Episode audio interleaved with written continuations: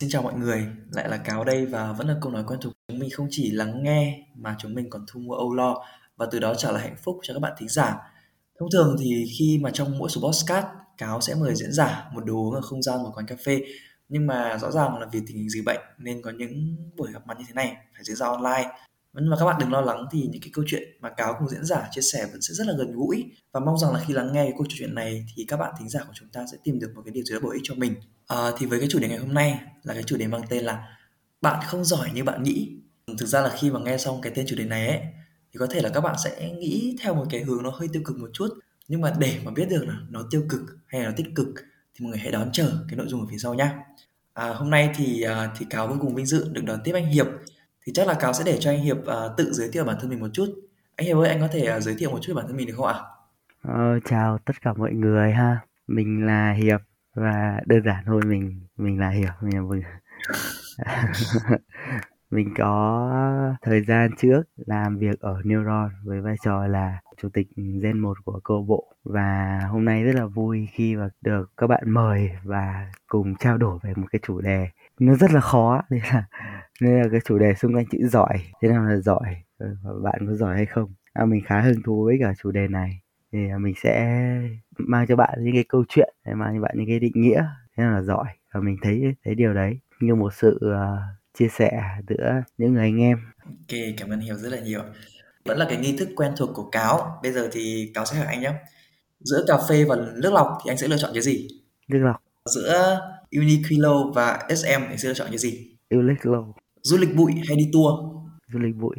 Ban nhạc yêu thích của anh. Bức tường nghệ sĩ yêu thích trong bức tường. Trần lập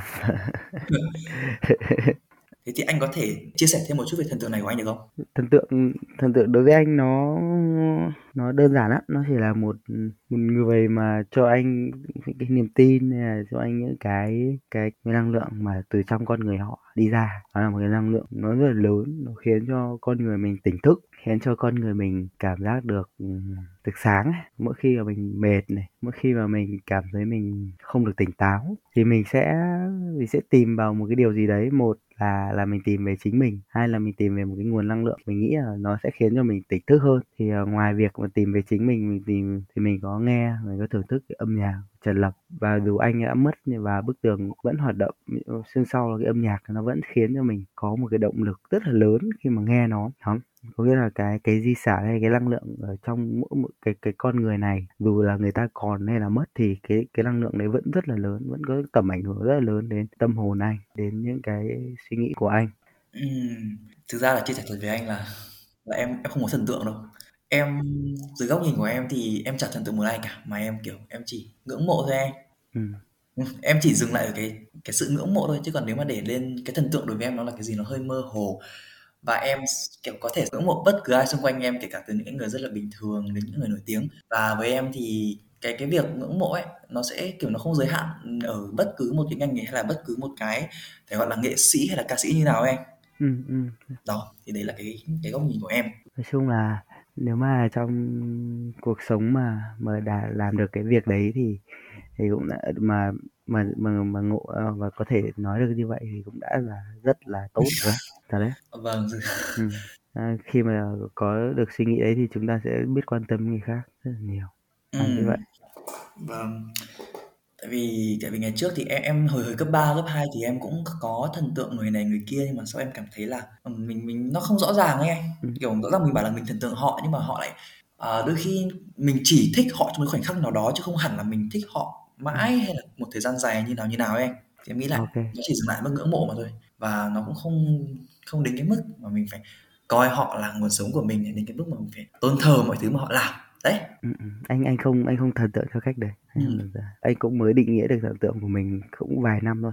Thế trước đấy thì anh không có thần tượng ai hồi đến năm hai đại học anh cũng không có thần tượng ai còn thần tượng về tôn thờ hành vi cá nhân thì anh không ừ. anh không có tôn thờ. Anh tôn thờ những gì họ tạo ra di sản họ. Em đồng ý luôn. Ừ.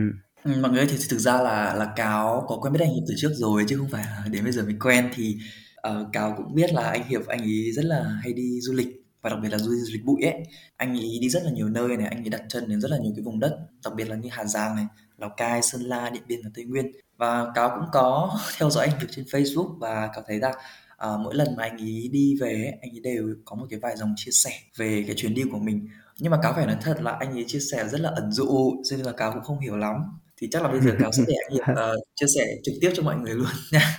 Anh có thể chia sẻ thêm một chút về thói quen này của anh được không anh? Ok về thói quen này thì xuất phát như thế nào? Thì chỉ đơn giản thôi là là ngày xưa là, là mình nghèo á mình không có ừ. mình không có được đi đi nhiều. Mỗi một lần được đi á mình rất là thích. Và cái cái, cái lần được đi đấy nó đến từ đâu? Đến từ cái thành quả mà mình đã nỗ lực trong thời gian rất là dài. Chẳng hạn ví dụ như cả năm mình cố gắng để mình học sinh giỏi để mình được đi một cái điểm nào đấy vào mùa hè đấy thế là mình mình cảm thấy việc đi cái việc mà được đi của mình và đến một cái nơi nào đấy mà có những người mà họ khác với cả đám đông mà mình đang đang sống á đến một cái môi trường khác mà mình đang sống ấy thì chưa bao giờ mình mình mình hết vui vì cái vì cái điều đấy vì nó mang cho mình một cái không gian mới một cái cảm giác rất là mới một cảm giác cực kỳ mới luôn. À thế sau thế sau từ đấy nó vô vô hình chung là mình mình thấy mình thích đi. Ừ. đơn giản là mình thích đi thôi. À, mình càng đi thì mình càng thấy nhiều điều mình càng thấy là ở đây ồ sao người ta lại người ta lại như thế này người ta lại như thế kia. Đó thì mình thích để đi. Thì tại sao mình lại chọn đi những cái nơi xa xa hơn hẳn? Như là Hà Giang, Lào Cai, Sơn La, Điện Biên, Tây Nguyên cái thứ. Vì nó cách xa cái nơi cái văn hóa mà mà mình sinh ra. Mình ở Bắc Ninh mình ở đồng bằng Bắc Bộ thì thì thì nó có cái văn hóa truyền thống vốn có. Mình đến những cái nơi mà có cái nền văn hóa khác như vậy thì không dừng lại ở đây thì mình trong tương lai mình cũng đang có rất là nhiều cái dự định đi những cái nơi xa hơn xa hơn nữa trên thế giới nữa không dừng lại ở đây. Và mình đi mình đi để mình làm gì để mình nhận ra mình càng nhìn thấy người khác khác mình như thế nào thì mình càng nhận ra mình như thế nào. Thì đấy là điều mà mình muốn là điều mà mình thu nạp được từ từ cái thói quen vô tình này. Vậy thôi. Có nghĩa là đầu tiên thì anh đầu tiên là anh chỉ định đi là để giải trí rồi đúng không anh? Ờ không đầu tiên là nghèo nên được đi là thích. Okay. sau là cảm giác hiểu. Uh, thích thì sau khi mà thích xong rồi thì thấy thấy nó cũng hay nó cũng ý nghĩa. Sau có cơ hội thì là có cơ hội nào là cũng đi thôi có cơ hội nào là cũng đi hết. Thì sau đấy là thành thói quen. Là thành thói quen thì cảm nhận được cái giá trị của nó với cái đời sống của mình và thấy giá trị của nó với chính mình thì, thì mình thấy à mình đi. Thì lúc đấy mình hiểu được câu là đi một ngày đàng hòng một sàng khôn nó là như thế nào. Đó thì thì mình cứ thế mà mình theo thôi. Nói chung là nó cũng xuất phát từ những điều đơn giản lắm. Là mình mình thiếu mình không có mình được trải nghiệm một lần mình thích rồi mình mình mình ngẫm ra mình phải làm. Bây giờ mình cũng thế mình cũng không có đặt quá nặng về câu chuyện là là, là mình mình thành công hay là mình giỏi hay là mình cố gắng để đạt được một cái thành tựu gì đấy. Mình không có dành nhiều thời gian cho việc đấy mình tập trung vào công việc và có cơ hội là mình đi. Ha. Um, thực ra là em cũng giống anh em thích du lịch lắm nhưng mà em sẽ lựa chọn đi du lịch. Những nơi như là Đà Nẵng, Nha Trang. Chứ em không để sang Lào Cai ok thực ra là mình cũng đi hết mấy cái nơi đấy rồi á mình cũng vâng. đi mình à, em hiểu nói rồi. nói là đi đi du lịch bụi hay du lịch tiêu tour thì nó phải đấy là bắt buộc phải lựa chọn chứ còn mình có cơ hội là mình có đi hết mình không có phân biệt quá lớn đâu nói chung là có cơ hội thì cứ đi thôi vâng ừ. thế thì nhá trong những cái chuyến đi của anh đến Hà Giang này Lào Cai Sơn La Điện Biên Tây Nguyên và vân vân những cái nơi khác thì anh nghĩ rằng là đâu là cái trải nghiệm mà anh thấy đáng nhớ nhất trải nghiệm đáng nhớ nhất thì mình mình sẽ có hai cái trải nghiệm đi. Vì mình không thể nào mình dừng lại một cái trải nghiệm được vì vì nó chả nói lên cái điều gì. Nó không tương phản. Thì uh, có hai trải nghiệm mà một là đi núi hai là đi đảo. Lần đầu tiên là là đi núi thì mình mình khá là ấn tượng. Mình cảm cảm giác cái trải nghiệm cực kỳ ghê giận và ờ, cực kỳ khiến cho mình cảm thấy thích thú. Đấy là việc mà mà đi từ trên trên sườn núi xuống dưới bờ sông Nho Quế, mình là người lái xe, bạn mình là người ngồi đằng sau, phi xuống những cái những cái con vực mà nó không có rào chắn, mà đường nó chỉ có hai mét rưỡi rồi hoàn toàn là bằng bê tông. Nên mình cảm giác là chỉ cần đứt phanh thôi là là là mình lao xuống. Nhưng mà nhưng mà cái sự hùng vĩ, cái sự đẹp của núi, của mây không còn phải nghĩ ngợi gì nữa, mình cứ phải phi bằng, được xuống đi thôi. Đấy là đấy là cái trải nghiệm đi núi, nói chung là đi các tỉnh tỉnh tây bắc với với mình là là có cái cảm giác đấy. Đi những con đèo những con vực đạp mây ở dưới chân rất thích luôn. Hay đấy là những cái cái trải nghiệm của mình. Nói chung mình cảm giác khi đấy cái cái con người mình nó nó hòa vào thiên nhiên và nó nó nhẹ nhàng lắm. Đứng trước những cái nguy hiểm đấy mà mình không có thấy sợ mình thấy nó đẹp. Mình không hiểu tại sao đứng trên một cái tòa nhà cao ở Hà Nội mình nhìn xuống mình thấy rất là ghê rợn. Nhưng mà đứng ở những cái vị trí đấy mình thấy tuyệt vời dùng một từ tuyệt vời có lẽ là là con người mình thuộc về những những thứ hùng vĩ như vậy nhưng mà mình mình thấy mình đắm chìm trong nó thì anh anh có nghĩ lại ngược lại là đôi khi anh lại cảm thấy mình nó quá nhỏ bé quá tầm thường so với những cái đấy không anh không, mình mình không thấy mình nhỏ bé, mình cũng không thấy mình tầm thường, mà mình cảm giác mình hiên ngang lắm. Mình Ừm. mình cực kỳ hiên ngang, mình đứng ở trên những cái mỏm núi cao, mình nhìn về một không gian cực kỳ rộng lớn. Mình thấy là à, đấy là những cái khoảnh khắc cực kỳ hiên ngang của bản thân mình. Mình là mình á, mình có trí trí mình sau khi còn cao hơn núi thì thì những cái ngọn núi kia thì nó cũng chỉ là những ngọn núi thôi á. Mình thực sự là mình cái cảm giác của con người mình ở đấy, mình rất thích giữa những chập trùng ngọn núi lớn ấy, mình mình thấy mình như vậy. Mình cũng muốn mình làm một cái gì lớn, cũng giống lớn như ngọn núi. Thực ra là à, là em em khá là là là thích cái câu trả lời này của anh ấy, tại vì nhiều khi em cũng đi du lịch, em cũng đi đến những cái nơi như là núi này, núi nọ ấy, nhưng mà, kiểu, đôi khi ấy, mà khi mà em đang đứng trên những cái cái vị trí như thế, Ừm. bất giác chợt qua trong đầu em ấy, nó là một vài cái suy nghĩ mà, kiểu, cảm thấy mình mình không là cái gì, hay là cảm thấy mình đang quá nhỏ bé so với thiên nhiên như thế nào, như nào ấy. Nhưng mà em thích cái cách mà anh dùng cái từ hiên ngang ấy, nghĩa là hiên Ừm. ngang sánh vai với những cái tầm vóc cao như thế, rồi thì có Ừm. chí, chí mình cao hơn núi, kiểu, dùng cái từ nó Nói chung là anh anh nghĩ thế đấy, anh nghĩ thế. Thực sự là kể cả lúc lúc đứng ở mỏm núi nhìn xuống anh nghĩ thế. Dưới nói chung là dưới tay, dưới dưới ánh mắt mình là mình nhìn thấy một khoảng không gian rộng lớn. Mình ước mình được nhìn thấy nhiều những thứ rộng lớn hơn đấy Chứ mình với cả núi thì chả là gì với nhau. Ừm, à, thì mọi người ơi, thì đấy, đấy là một cái vài những câu hỏi nhỏ nhỏ, cũng như là một vài cái chia sẻ của anh Hiệp để chúng ta có thể hiểu hơn về cái thói quen cũng như là cái sở thích của anh. Ờ, và recap lại cho mọi người một chút là anh Hiệp là một người thích đi du lịch này, và đối với anh thì việc đi du lịch là khiến cho anh nhận ra nhiều hơn về bản thân mình, và anh thường thích đi du lịch ở những cái nơi có nền văn hóa khác so với cái nền văn hóa mà anh đang sinh sống ở Bắc Ninh, à, đồng bằng Bắc Bộ đó. Và khi mà đi du lịch thì anh có nhiều cái trải nghiệm rất là vui, cũng như là anh nhận ra được một vài cái giá trị cho bản thân như anh đã vừa chia sẻ vừa rồi. Thì bây giờ nhá, chúng ta hãy cùng nhau chuyển sang cái phần tiếp theo là về cái phần như vừa nãy mọi người có biết là anh Hiệp anh có nói là anh Hiệp là một founder của câu lạc bộ truyền thông Neuron, cũng là cái vị chủ tịch đầu tiên của câu lạc bộ. Vậy thì à, bây giờ anh Hiệp hãy chia sẻ cho các bạn thính giả là điều gì khiến anh đưa ra quyết định thành lập câu lạc bộ được không ạ? Ờ, trước đây thì mình mình đơn giản lắm, mình mình mình chả có cái ý định gì cho cái việc trở thành một founder. Thì, à, sau đấy thì mình có vào vào đại học, mình thấy mình bước vào một cuộc sống hoàn toàn khác. Lần đầu tiên mình được đi sự kiện, lần đầu tiên mình mới đạt được đặt mình mới mình biết thế nào là một câu lạc bộ ấy. Trước đấy ở phổ thông mình không có một ý niệm gì về cái điều đấy cả. Thế sau mình mình cứ lao đi, mình vào các câu lạc bộ, cuối cùng là mình không vào được câu lạc bộ nào. Đó, mình không vào được một câu lạc bộ nào thì mình mất một năm, mình năm nhất mình mình chả có cái cái hoạt động gì cả, ngoài việc là tham gia các cái chương trình sinh viên đầu khóa. Thế sau về sau thì mình ở lớp mình có làm bí thư, thì mình có tham gia liên tri đoàn, mọi người rất là vui, rất là ủng hộ. Mình thấy là sau khi vào đấy thì mình được thể hiện á, mình được thể Ừm. hiện, mình bảo: "Ừm, khoái đó." Mình cảm thấy kê, được đấy.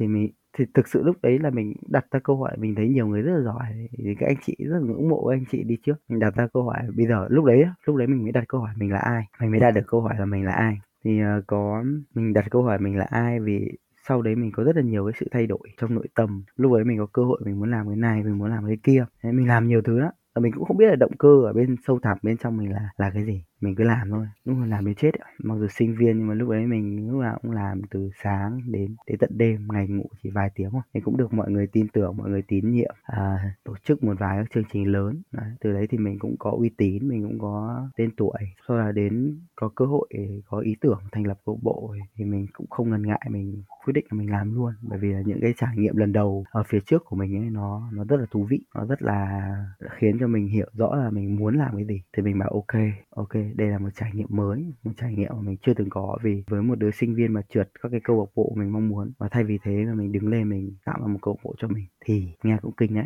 Nhưng mà ok làm thôi, không nghĩ nhiều nữa, làm và được rất là nhiều mọi người ủng hộ từ thầy cô, bạn bè và rất là các câu founder cũng ủng hộ mình rất là nhiều để có được Neuron như hôm nay. Cảm ơn mọi người nhé ok.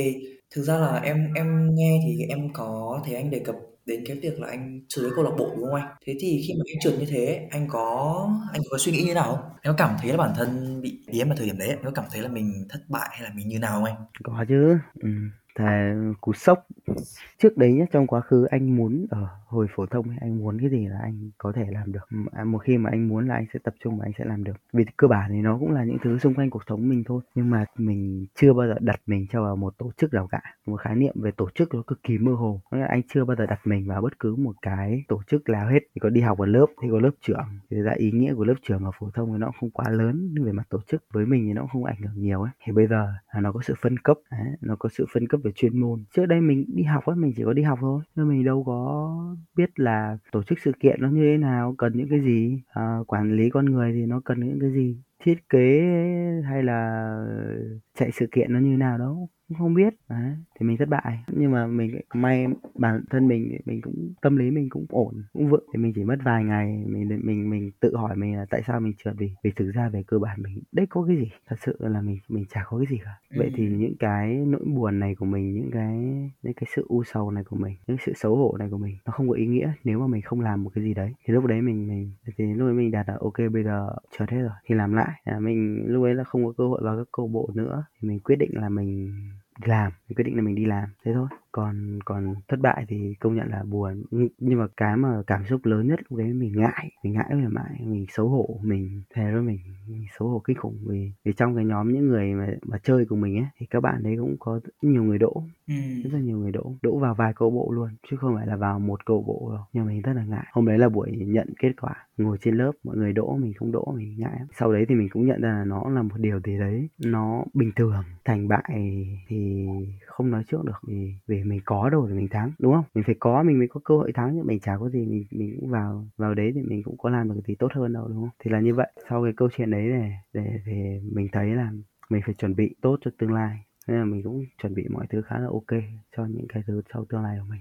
Ừ, đúng là khi mà cái cái cái thời điểm em cũng mới đến năm nhất đấy em cũng có chưa chưa tận hai câu lạc bộ cơ.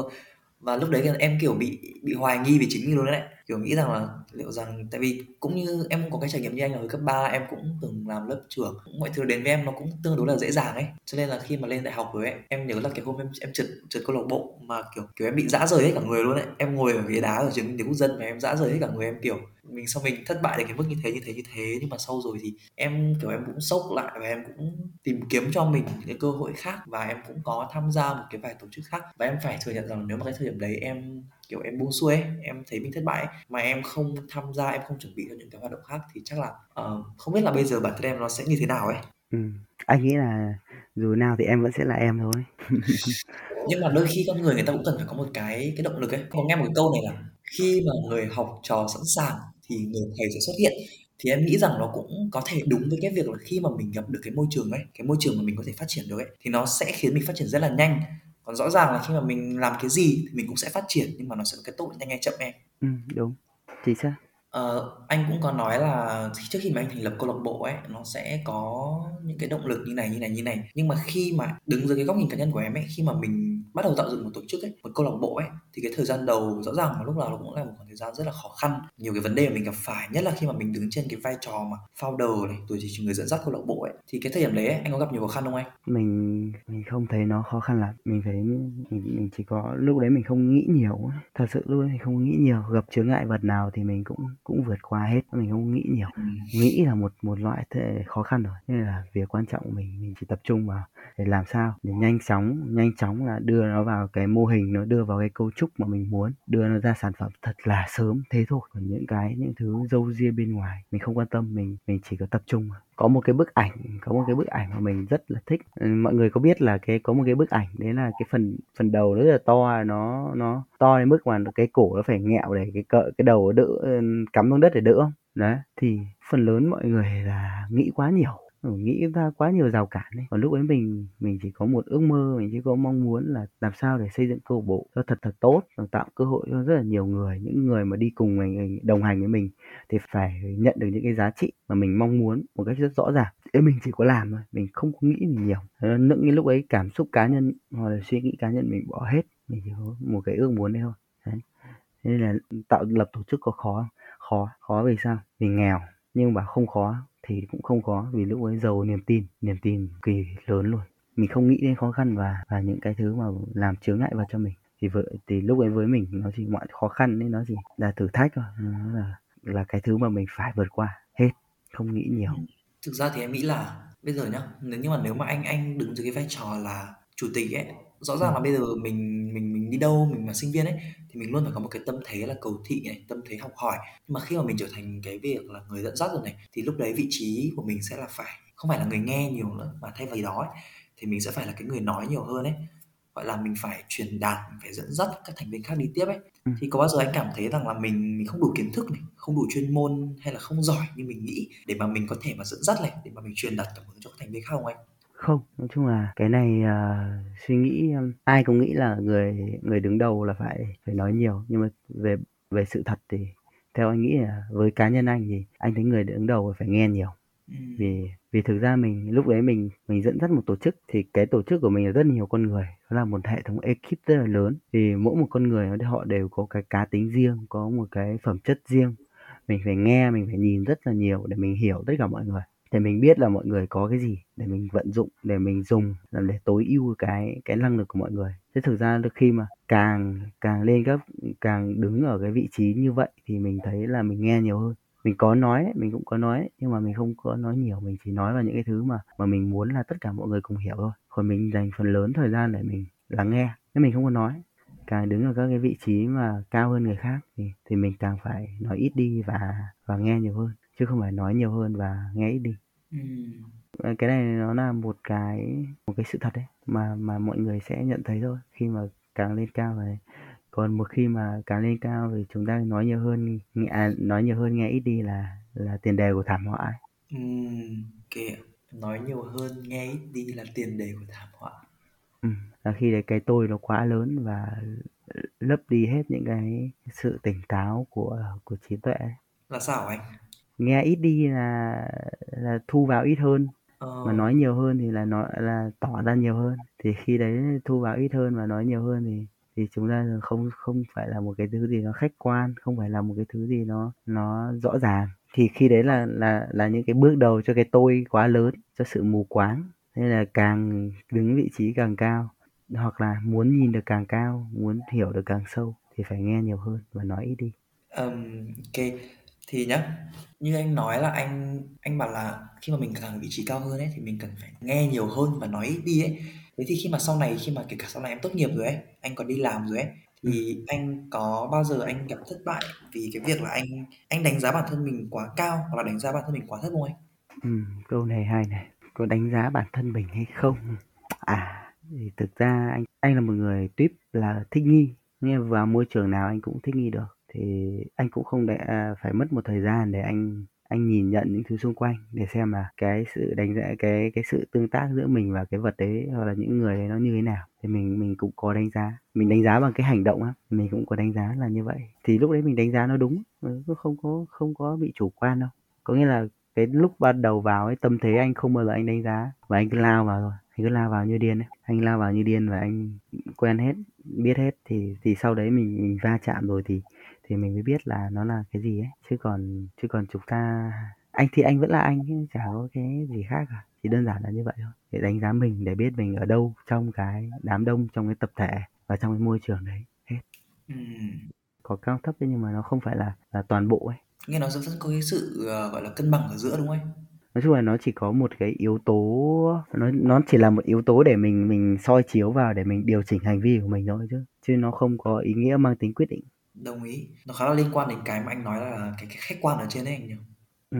đấy thì vì là vấn đề là mình mình xuất phát cái hành vi của mình xuất phát từ những những cái tương tác trực tiếp rồi, mình cũng biết là mình ở đâu, họ là ai, họ có quyền gì, họ có năng lực gì mình cũng biết. Thì mình sẽ điều chỉnh cái hành vi và tương tác. Thì lúc đấy mình sẽ đánh giá, bởi vì là với người này thì mình cao thật đấy, nhưng với người khác thì mình thấp. Mình phải biết là là mình đang ở đâu. Đấy, cái sự tỉnh táo. Thì cái quan trọng là mình phải giữ được cái sự tỉnh táo và những cái thứ mà cao, thấp hay là bất cứ một cái là trên dưới, nó chỉ là một cái cái điểm để mình biết, để mình điều chỉnh thôi, chứ nó không có ý nghĩa mang tính chất quyết định. Rất là nhiều khi em cũng cũng hay bị chủ quan ấy kiểu em hay ừ. đánh giá không nói về đánh giá cá nhân em nhé ừ. mà em hay bị đánh giá những cái sự việc xung quanh nó khá là vội vàng ấy kiểu ừ. em nhìn nó sự diễn ra và em em có thể trong đó em sẽ nảy ra luôn một cái sự đánh giá ấy ừ. Thực ra ai cũng ai ai cũng nảy ra sự đánh giá như vậy anh cũng vậy thôi. Nhưng mà đặt ra một thêm một cái câu hỏi nữa thì cái đánh giá đấy nó có liệu nó có đúng không? Nó có ý nghĩa gì không? Anh cũng đã trải trải qua rất là nhiều cái đánh giá sai rồi nên là anh thấy là việc đánh giá ngay là là vội vàng. Mặc dù cũng có nhiều người là mình bị thiên kiến ấy có nghĩa là mình đấy, đấy, đúng rồi. mình mình mình đánh giá người ta vội vàng ấy. Kể cả đến bây giờ anh vẫn bị mà chứ có phải là là anh đã hết rồi đâu. Anh hiểu nhưng mà không phải lúc nào mình cũng tỉnh táo để mình làm được điều đấy. Ừ. thì cái cuộc sống hay là cái mục tiêu sống của anh nó rất là đơn giản là hướng mình đến những nhiều hơn những cái giây phút tỉnh táo. Thế thôi. Còn còn nhiều cái nó cuốn mình lắm. Mạng xã hội thì đam mê là quá nhiều. Nói chung là em thấy là kiểu con người nó vẫn suy cho cùng nó vẫn là một cái cái sản phẩm cảm xúc ấy anh nó vẫn bị cảm xúc chi phối nhiều hơn là lý trí. Cho nên là cái mà đôi khi mình đưa ra những cái quyết định nó hơi ờ, những cái đánh giá nó hơi thiên kiến như anh nói ấy, thì em nghĩ là không tránh khỏi ấy. Ừ, nhưng mà ừ, tự chung lại là làm sao để mà mình tỉnh táo với cả cái cái cái việc mà mình lựa chọn là mình có nói ra cái đánh giá đấy hay không ấy. Mà thay vì mình khi mà mình đưa ra cái đánh giá như thế mình sẽ ừ, có cái khoảng thời gian mình ngồi lại để mình, mình soi chiếu thêm ấy. Đấy. Vâng, thì, thì đấy là một cái chia sẻ một chút chia sẻ và bên cạnh cái vấn đề chủ đề ngày hôm nay là anh Hiệp muốn gửi đến cho các bạn thính giả. Thì hy vọng là, là mọi người khá là enjoy cái cái gọi là cái cái chủ đề này. Thì hy vọng có thể là trong tương lai thì thì Bosscat tiểu cáo sẽ làm thêm một cái chủ đề về cái việc à, đánh giá ấy, thì thiên kiến chủ quan hay khách quan mà có thể là à, mời vẫn là dùng mời anh Hiệp mọi người nhá. ok Thì bây giờ hiện tại ấy, thì anh Hiệp cũng đang đi làm rồi ấy thì anh có thấy là nó khác rất là nhiều so với cái công việc câu lạc bộ hay không hay là anh cảm thấy nó khá là tương đồng tương đồng về mặt nào đó ấy Ừ, nói chung là hai cái công việc, hai cái môi trường thì nó khác nhau lớn đấy. Một là quan trọng là cái trọng tâm mà mà nhóm những cái thành viên ở trong cái cộng đồng đấy họ đang tìm kiếm cái gì. Chà, mình mình làm founder ấy, mình làm chủ tịch thì mình thấy là mọi người tìm kiếm kiến thức, tìm kiếm danh vọng nhiều. Đấy. Còn phần lớn hoặc là mình đi làm thì mình thấy là mọi người tìm kiếm uh, tiền bạc tìm kiếm sự thăng tiến. Khi mà đi làm thì đa phần là mọi người sẽ tìm kiếm những cái điều đấy nhiều hơn. Thì vào bất cứ một môi trường nào thì cũng nên hiểu là mọi người ấy đang tìm kiếm cái điều gì, mong muốn cái điều gì. Thì hai cái môi trường này nó khác nhau ở cái điểm đấy. Chứ nghiễm nhiên là các bạn đi hoạt động câu bộ thì không hề đòi hỏi về tiền bạc được, đúng không? Các bạn chỉ có đòi hỏi kiến thức về thăng tiến, về vị trí thôi chứ còn không thể nào mà đòi hỏi tiền bạc được, đúng không? Đấy, thì có hai cái điểm này khác nhau. Mục tiêu ấy, nó khác nhau về mục tiêu của đám đông, mục tiêu của tập thể nó cũng khác nhau nhiều. Thế thì khi mà đi làm hay khi mà mới bước chân vào cái thị trường doanh nghiệp em anh, có gặp nhiều khó khăn không? Hay là anh như anh chia sẻ ở trên thì anh cứ lao và làm lao và làm nhưng mà em nghĩ là nó cũng cần phải có những cái rào cản. nó chả rào cản đa số là do mình nghĩ ra ấy, nó tâm lý mình còn anh anh đầu anh anh kệ anh cứ lao thôi anh rất ám ảnh cái hình ảnh mà, mà nghĩ nhiều đến mức to đầu ra mà không làm được cái việc gì ấy. nếu có một lời khuyên mình khuyên anh em là cứ lao vào với anh em làm thôi Bất chấp luôn. đã bất chấp thực ra khi trước đấy là mình mình đã có sự đánh giá, mình đã có sự lựa chọn rồi, mình đã hiểu cái công việc rồi. Thì lúc đấy mình coi như tất cả mọi thứ đối với mình là một môi trường tốt đó mà là một cái bể bơi, mình cứ bơi vào trong đấy để mình hiểu được hết tất cả mọi thứ ở bên trong một cách rất là chính xác đi. Thì lúc đấy mình hãy đánh giá, mình đừng quá bận tâm vào cái suy nghĩ của chính mình. Bởi vì sao? Bởi vì trong đầu mình lúc đó nó chả có cái dữ liệu gì cả, mình đã vào đâu, tất cả chỉ là cảm giác thôi. Nó vượt qua được cái cảm giác về cái tỉnh thức, về với cái khoảng thời gian minh mẫn của mình thì thì mình sẽ chính xác hơn, mình sẽ đánh giá được tốt hơn. Đấy, có nhiều người hay bị ờ, những cái câu đánh giá của người khác hay bị những cái lời đánh giá của người khác hay là những cái câu chuyện về quá khứ của ai đó. Điều đó thực ra nó không quan trọng ấy. quan trọng là mình thế thế nào thì anh cũng anh cũng là một tuyếp người như thế anh không quan trọng những cái đánh giá của người khác quá nhiều đâu. Nó chỉ mang tính tham khảo tham khảo rất ít thôi. Bởi vì đi đưa ra một đánh giá nó phải phụ thuộc vào năng lực phụ thuộc vào cái mục đích của người ta đưa ra đánh giá. Có những người năng lực rất giỏi. Đấy, nhưng mà mục đích đánh giá nó không tốt. Đấy báo chí có rất là nhiều nhà báo xuất sắc nhưng mà họ họ vì một đồng tiền vì một cái điều gì đấy họ vẫn đưa ra một cái đánh giá mà nó không không chắc ấy. Nó tạo ra sự nghi ngờ cho người khác. Thế nên cái chính cái, cái mà mình phải nghi ngờ lớn nhất là không phải là cái nơi mà mình quyết tâm đặt chân đến hay là cái nơi mà mình chuẩn bị đặt chân vào mà mình phải nghi ngờ cái đánh giá của người khác. Vì cũng chả biết là cái đánh giá đấy nó như thế nào. Đừng vội đừng quá vội tin cái đánh giá đấy nó không đáng tin bằng cái việc là mình quyết tâm vào một tổ chức nào đấy đâu. Ừ. có nghĩa là mình đã quyết tâm mình đã lựa chọn mình đã phỏng vấn vào tổ chức ấy rồi thì hãy toàn tâm toàn ý với nó. Còn chính những cái đánh giá kia kìa mới là những cái đánh giá không đáng tin. Nên biết là như vậy thì thì bạn sẽ có những cái cái lựa chọn nó rất là tốt cho chính mình. Phải biết được cái gì nên tin cái gì không nên tin. Nghĩ ít lại và làm nhiều hơn đúng không anh? cũng có thể nói tóm gọn là như thế nhưng anh cũng không gọi không gói được ấy thì nó lớn quá chưa đủ làm được. Chứ nhiều khi nghĩ nhiều quá hết xứ nó cả thời gian rồi vẫn chưa ra cái giải pháp mà cũng chả làm được cái gì. Đúng rồi vì mình chưa có trải nghiệm nhiều ấy. Nhưng mà rồi sau này mình có trải nghiệm nhiều rồi thì thì nó sẽ chuyển hóa dần ấy. Thì cái lúc ấy mình mình à, tinh tinh tường rồi ấy, mình biết là mình nên tin gì, mình mình nhìn cái này mình cũng biết nhiều ấy. Lúc ấy mình có thể đánh giá được luôn. Nhưng mà hãy chắc chắn là mình có tỉnh táo hay không? Không tỉnh táo thì không đánh giá. Nhiều cảm xúc thì không đánh giá. Không đúng. Nói chung là phải tỉnh táo, phải biết là mình đang ngồi ở đâu, mình đang nghĩ về điều gì một cách rất là rõ ràng mà không bị ảnh hưởng bởi những cái khác. Thì hãy đánh giá một điều gì đấy còn không không nên. Ừ, ở cái phần này thực ra cáo tưởng là anh anh hiểu sẽ đưa đến những cái tips hay là những cái chia sẻ. Cách mà anh đối mặt với khó khăn như thế nào nhưng mà à, thực sự là em khá là bất ngờ với câu trả lời anh đưa ra ấy về cái ừ. việc là mình thay vì mình quá tập trung vào cái việc là à, thất bại hay như thế nào như nào mà mình hãy tập trung vào cái việc là mình làm cái gì ấy? Đúng rồi mình làm cái gì? Đấy. Ừ. thì khó khăn là gì? Khó khăn ở đâu ra đúng không? Khó khăn ở trong tưởng tượng thôi chứ chính các bạn đã trải nghiệm được cái khó khăn đấy đâu. Đấy đấy đúng rồi chính xác anh nghĩ là anh nghĩ là khó khăn mọi khó khăn này nó chỉ tưởng tượng chúng ta biết về nó về sự tồn tại của nó nhưng mà chúng ta phải đối mặt vì chúng ta không tránh được nó. Sự thật là dù các bạn có biết thì bạn cũng không tránh được thì tốt nhất là không biết không nghĩ sẽ thuận lợi hơn. Dành những cái thời gian đấy để quyết tâm để vượt qua hết. Bởi vì năng lượng trong con người chúng ta là hữu hạn thôi không phải vô hạn đâu. Nên là biết dành cho mình một cái sự tập trung nhất định là mình sẽ làm được đồng ý. Ok nha. Thế bây giờ thì mình sẽ bách lại một chút về cái câu chuyện câu lạc bộ đi. Em thấy một cái câu ờ, một cái câu nói một cái câu cửa miệng của rất là nhiều các anh chị khi mà phỏng vấn với câu lạc bộ ấy thường nói là um, câu lạc bộ không lựa chọn cái người giỏi nhất mà thay vào đó thì câu lạc bộ sẽ lựa chọn những cái người phù hợp nhất. Thì anh có nghĩ rằng là cái sự phù hợp của cái cá nhân và cái môi trường ấy cũng là một cái yếu tố rất là quan trọng không anh?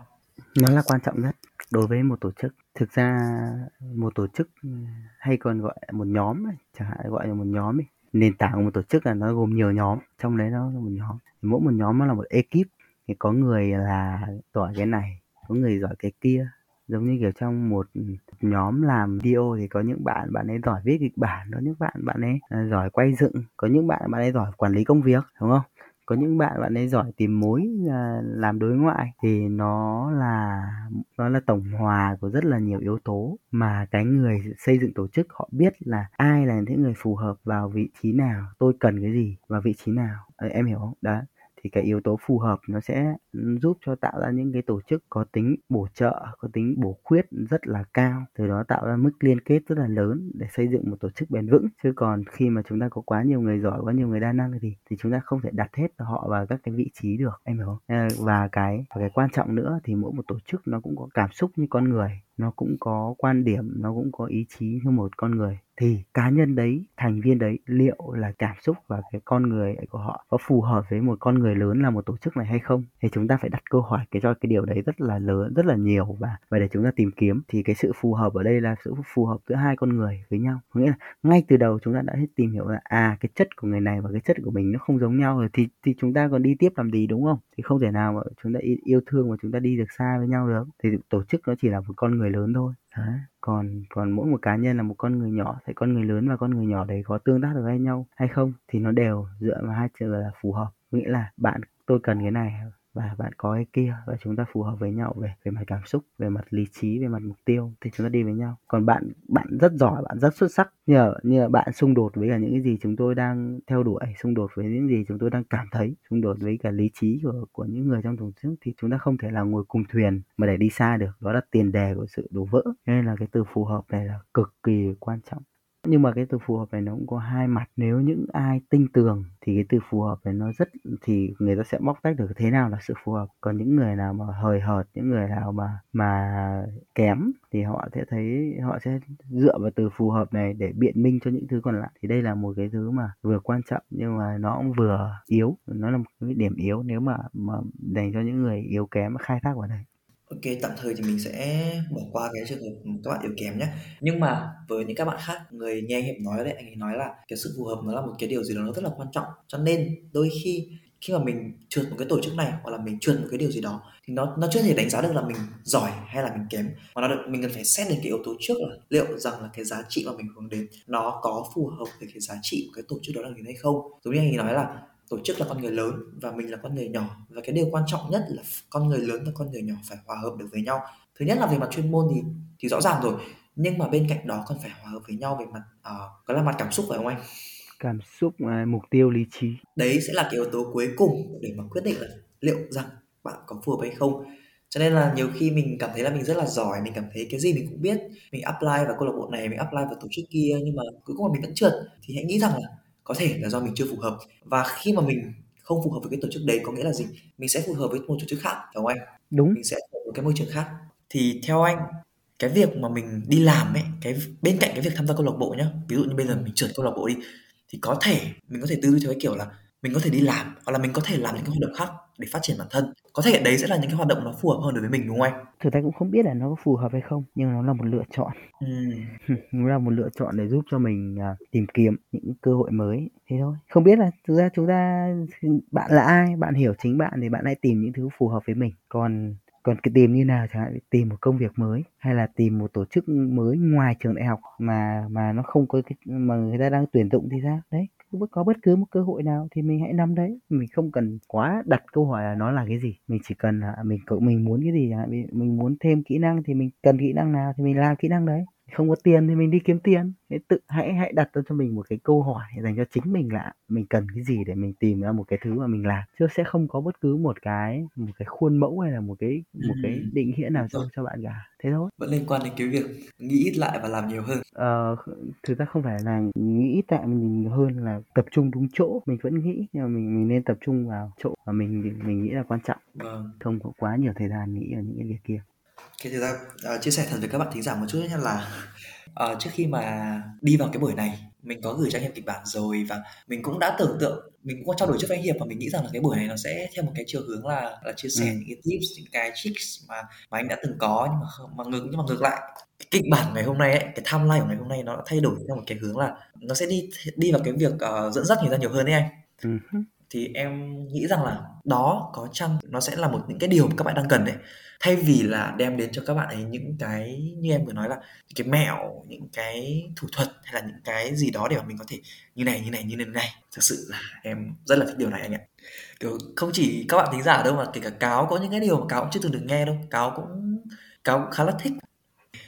Như các bạn sinh viên năm nhất bây giờ năm hai bây giờ đang trải qua cái việc gọi là trượt câu lạc bộ hoặc là trượt các tổ chức rồi thì hoài nghi về chính mình.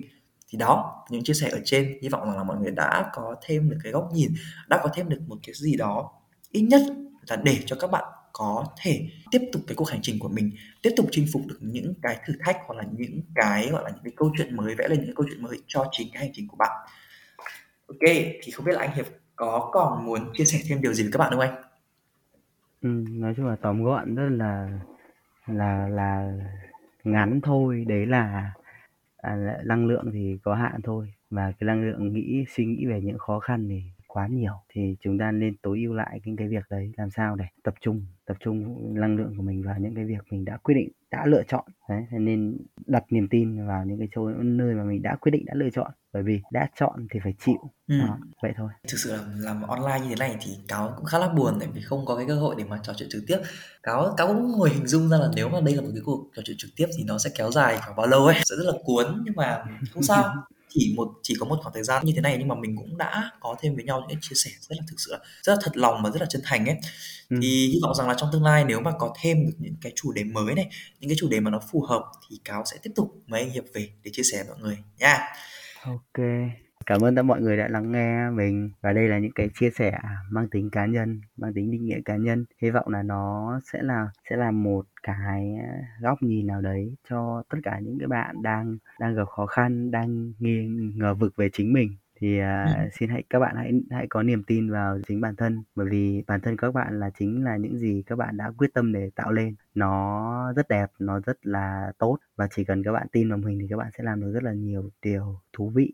Có những thứ mà bạn chính bạn cũng không ngờ đến như cách mà mình trước đây. Mình đã ngờ vực của bản thân, mình không tin tưởng vào mình và mình sau đó thì mình đã đứng dậy và mình quyết tâm mình làm điều mình muốn. Và bây giờ mình cũng có được một số những cái điều mình đã có rồi thì mình cũng hy vọng là đó là một cái góc nhìn để cho các bạn tham khảo và chúc các bạn sẽ có những cái lựa chọn tốt hơn trong à, tương lai. Đó, tạm biệt. Ok mọi người, thì cái lời chia sẻ vừa rồi của anh hiệp cũng đã kết thúc cái podcast ngày hôm nay của chúng ta thì các bạn thân mến, các bạn hoàn toàn có thể gửi những câu chuyện của mình hoặc là của mọi người xung quanh qua hòm thư của cáo và đừng quên rằng là chúng ta có hẹn vào tiệm của cáo mọi người nha. Chào mọi người.